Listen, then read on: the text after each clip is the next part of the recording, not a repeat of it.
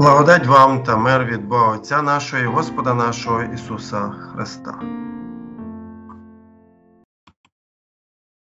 Милосердя. Саме це, саме цього навчає Ісус усіх релігійних людей у притчі про милосердного самарянина. Приводом цієї мови про милосердя стало наступне. І підвівсь ось законник один і сказав його випробовуючи. Законник із фарисеїв був вельми релігійною людиною, проте свою релігійність він пов'язував зі виконанням людиною праведних дій, а не з милосердям, яке ґрунтується на Божій праведності. Цю релігійну облуду апостол Павло підсумовує на початку 10 розділу послання до римлян наступним чином. Браття, бажання мого серця і молитва до Бога за Ізраїля на спасіння, бо я свідчу їм, що вони мають ревність про Бога, а не за розумом. Вони, бо, не розуміючи праведності Божої, силкуючись поставити власну праведність, не покорились праведності Божій, бо кінець закону Христос на праведність кожному, хто вірує. Тобто, іншими словами, Христове спасаюче діло встановило для всіх грішників праведність чи відпущення гріхів через віру і забрало необхідність виконання закону самим грішником. Невіруючі юдеї не розуміли цього і продовжували намагатися здобути свою власну праведність, заробити прощення своїм виконанням закону. Хоча вони мали релігійну ревність, вона була повністю хибного напрямку. Павло молився, щоб Бог відвернув юдеїв від їхньої невіри, щоб вони спаслися через Ісуса. Це саме стосується і законник. Випробовуючи Ісуса, законник поставив два запитання, які, у свою чергу, спонукають Ісуса також до двох запитань у відповідь. Перше запитання формує плин всього діалогу, а інші три є спробами відповісти на перше, яке законник ставить наступним чином. Учителю, що робити мені, щоб вічне життя осягнути? Буквально, що робити мені, щоб вічне життя успадкувати, де робити і успадкувати виключають одне одного і чинять питання некоректним. Друге запитання ставить Ісус.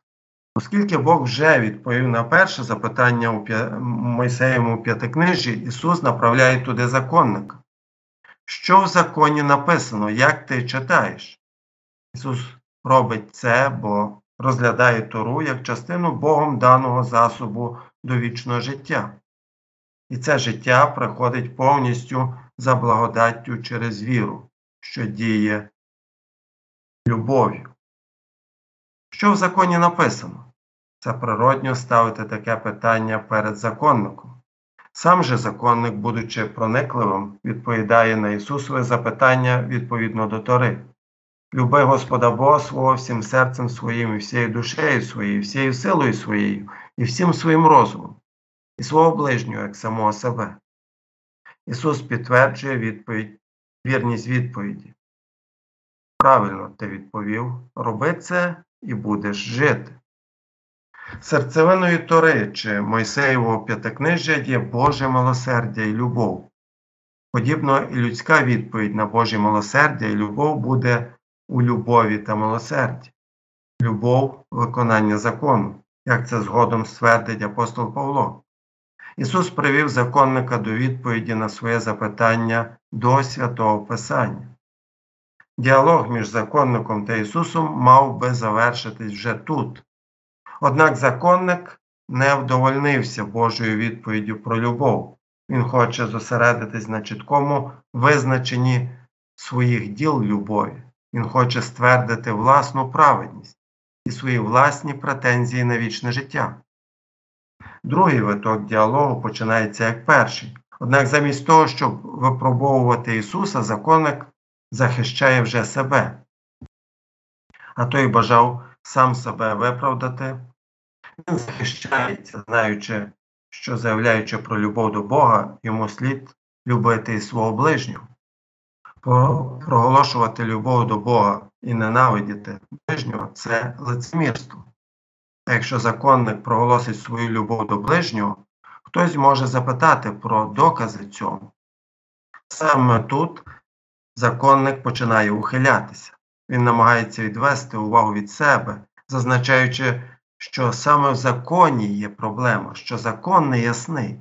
Тобто потрібно прояснити, хто є ближній, а хто ним не є, розрізняючи між нами та ними. Законник міг припускати, що наступним кроком буде питання про родоводи і кровні зв'язки. Власне, саме запитання, а хто то мій ближній, має на увазі, що є ті, хто не є моїми ближніми. Ставлячи таке запитання, законник просить Ісуса розтлумачити Туру, щоб побачити, на яких людей Божа любов не поширюється. Подібно до першого витка діалогу, Ісус відповів законнику запитанням на запитання. Однак, щоб прояснити саме запитання, Ісус розказує історію, притчу. Ісус знав, що законник, як член релігійної партії фарисеїв, виключає деяких людей, а саме грішників, які не знали закону зі цього списку ближніх. Ісус знав, що той виключає і самарян, як і інших ізгоїв, що також і поган зі цього списку.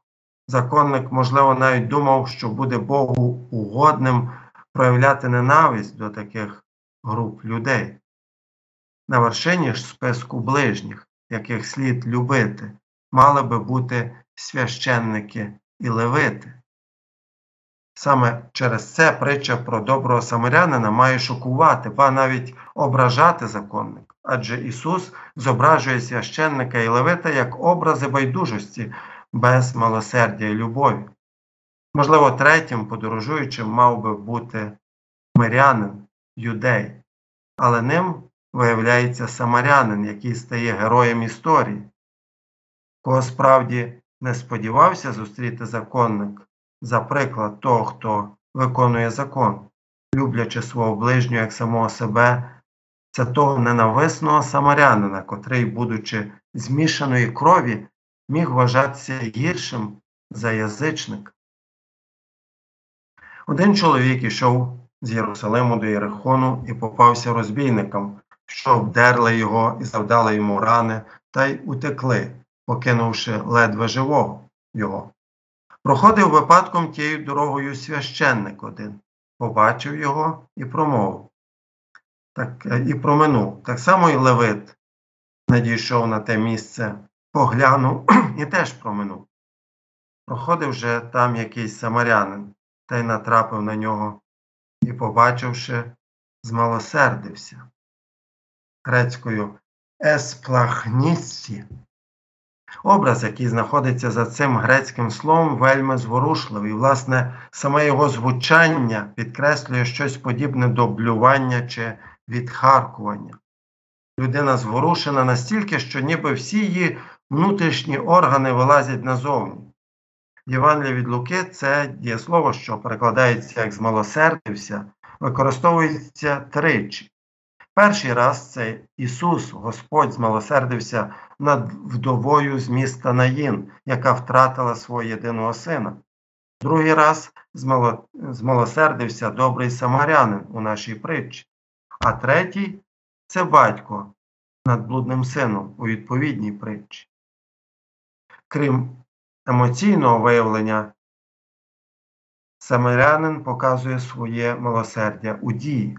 Він надає першу допомогу, везе напівживого чоловіка власною худобиною до шпитального місця і витрачає свої кошти на опіку над ним.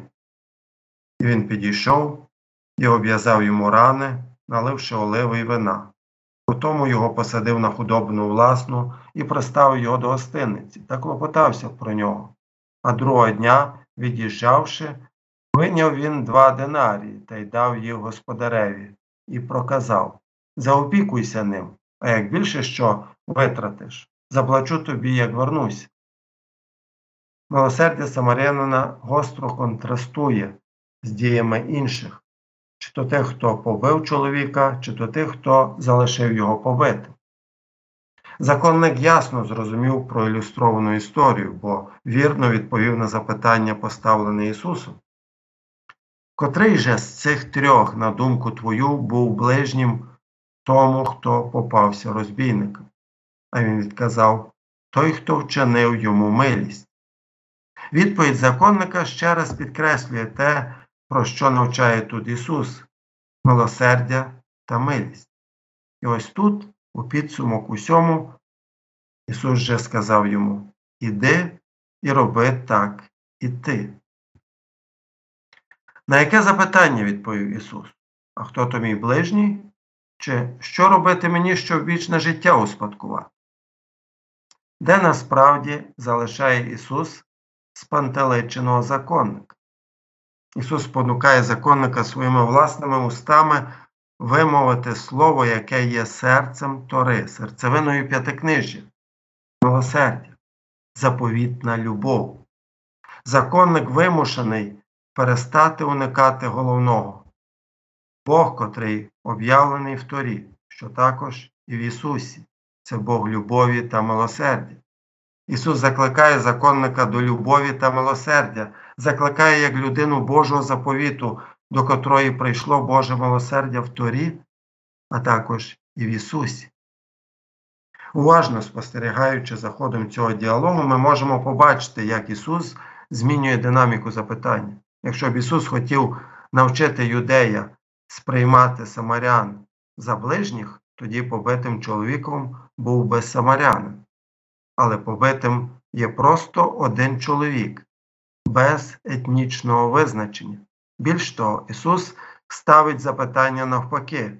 Він не каже, хто з трьох вважав побитого своїм ближнім, але радше, котрий же з цих трьох, на думку твою, був ближній тому, хто попався розбійником. Запитання ламає саме таке мислення, що визначає ближню. Насправді воно пантеличить. Як це показувати милосердя, як це змилосерджуватись подібно самарянину? Відповідно до Євангелія, така дія випливає лише зі прийнятого Божого милосердя.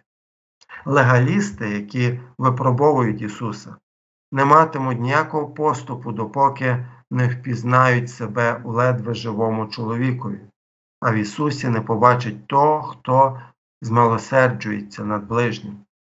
Законник каже Я буду любити ближнього як самого себе, тільки скажи, хто він той ближній.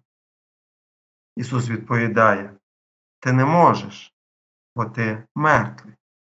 Це тебе потрібно любити. Над тобою треба змилосерджуватися, зціляти тебе, заплатити за тебе, прихистити тебе, оживити тебе. Я той, кого ти зневажаєш, бо приятелюю з грішниками. Проте насправді це саме я виконав закон, який міститься в Торі. Це саме я приніс Боже милосердя. Я твій ближній, і я дам тобі дари милосердя, зцілення життя. Зі мною ти матимеш життя і будеш милосердним, мотивуючись не законами і визначеннями, а моєю любов'ю. Бо Бог так полюбив світ, що дав сина свого однородженого, щоб кожен, хто вірує в нього, не загинув, але мав життя вічне. Амінь.